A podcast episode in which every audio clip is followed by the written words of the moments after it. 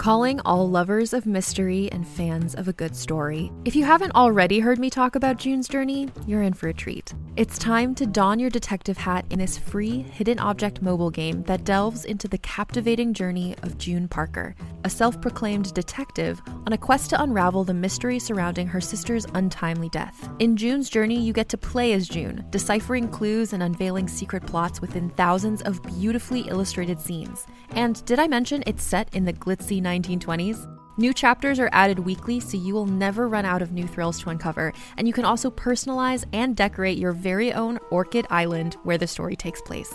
How sharp are your detective skills? Find out when you download June's Journey on your Android or iOS device, or play online via Facebook Games. Your detective journey awaits.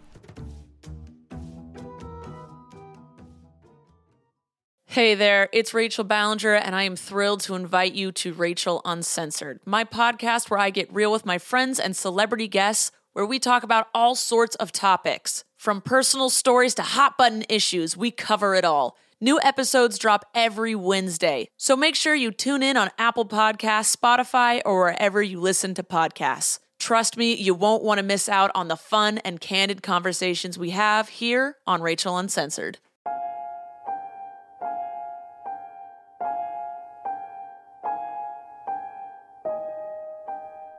Welcome to the Warning Woods.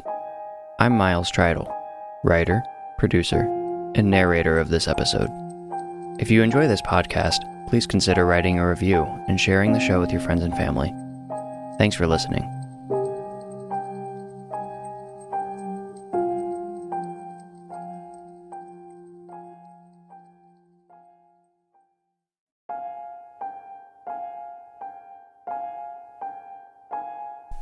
I was cold. I was thirsty. I was lost. I was hurt. How I came to be in this fatal state doesn't matter. Suffice it to say, I experienced a severe lack of judgment.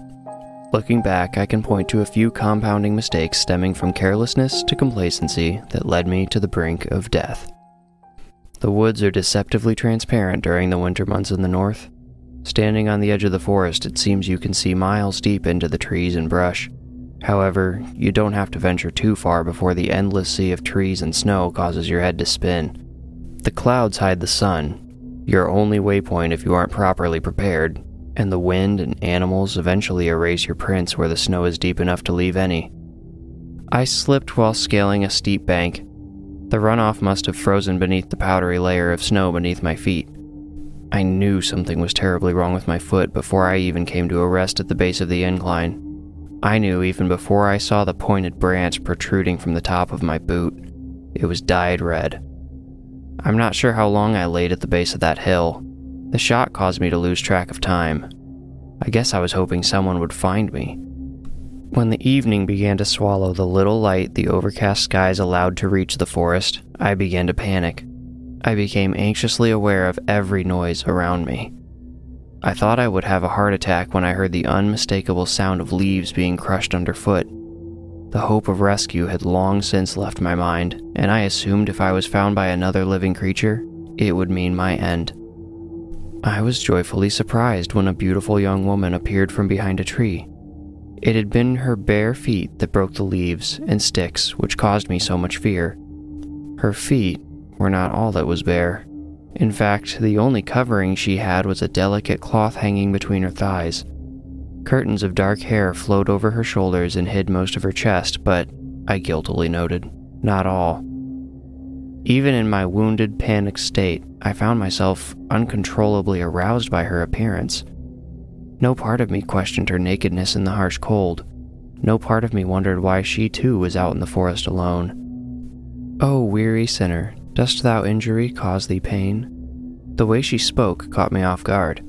I had read such words in old books, heard them recited in the theater, but never had I heard someone use the style firsthand. I overcame my surprise to answer her. I think my foot's hurt pretty bad, yeah. Can you call for help? The warmth in her smile made my head spin. All my remaining fear evaporated as she stepped towards me. Fear not. I am your remedy. She took hold of my boot. It took my brain a moment to realize she was pulling the branch out of my foot. I felt none of the pain one might expect from something like that. There was no more blood. When she was near, I no longer felt the chill of the elements. I felt safe. I could not help but notice her hair shift as she stood, revealing what had been hidden from me when she approached. My eyes met hers, and I knew she had noticed my wandering gaze. She gave me that welcoming smile again. I see your desire, weary sinner. I have healed your wound, and yet you crave more from me. This is the fault of man. This is the nature of sin. Leave from this wood. Look not upon me again, or be lost to the desires of your flesh. I didn't fully grasp her meaning at the time, but I stood. I was surprised and overjoyed when I placed my weight on the formerly injured foot. The only evidence of my fall was a hole in the top of my boot. Everything in me wanted to stay with the woman, but I understood enough of her message to know she wanted me to go. After thanking her, I turned away back toward the direction I was pretty sure I had come from. I only took a few unwilling steps before the temptation to look back overcame me. When I turned my head, I saw she was still there. She was no longer standing, but rather laying on her back in the snow. She was propping herself up on her elbows and watching me between her legs. The cloth was only barely hiding the only part of her I had yet to see. O oh, sinner, I see your earthly nature is beyond your control. Come, indulge thyself, and learn the true nature of sin. I took one step towards the woman. She lifted her feet, inviting me. The cloth still hid what waited between them. Tendrils of passion spread from my heart. I became nothing but a vessel of unearthly lust. I was almost close enough to lift the cloth when the cracking of bones stopped me cold. Her feet were now bent at inhuman angles. I cried out and fell backwards as I watched her toes grow into long, clawed fingers. I heard more cracking as her neck elongated. Her once beautiful face hardened and cracked. Her eyelids became scales. She pushed herself up with her fists, which had morphed into hooves. Something moved beneath the thin cloth. A long snout emerged, first bearing teeth like an alligator's as it slithered out from under. Before I could scream, the rest of the head was revealed as the cloth finally fell away. It resembled a horse's head, in shape, but it was scaled like the tail her neck had become. Two reptilian eyes stared out from the sides with fiery hatred. The beast repeated the words Learn the true nature of sin. I couldn't see more than two trees ahead of myself in the darkness, but I ran anyway. I couldn't force myself to look back. If the beast pursued me, I didn't want to know. I ran until I thought my heart would burst. Just before my legs gave out from under me, I noticed the artificial glows of flashlights between the trees ahead. I heard my name being called by familiar voices. The search party had found me. I haven't returned to those woods. The wound on my foot remained healed, but another injury became evident over time. My physical passions have been forever replaced with fear. Things that once aroused me now induce panic attacks. This debilitating scar from my experience has managed to keep me alone in life. This is the true nature of sin.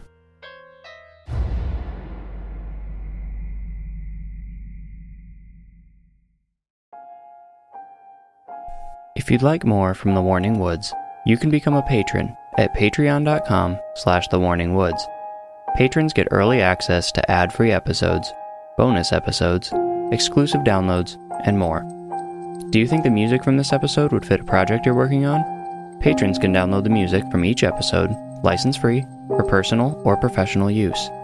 Visit patreon.com slash thewarningwoods. Thank you.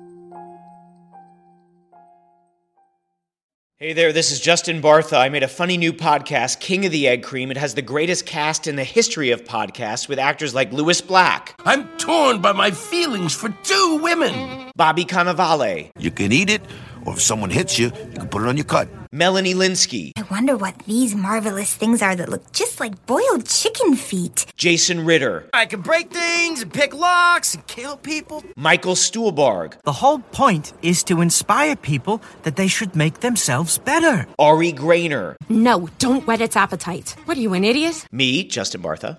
That's not just any egg cream, that's a Lemke's special. And all narrated by the hilarious Richard Kind. This is the story of Harry Dalowitz and how he rose from nothing to become New York's King of the Egg Cream. So if you like funny true stories, come listen to King of the Egg Cream, available wherever you get your podcasts.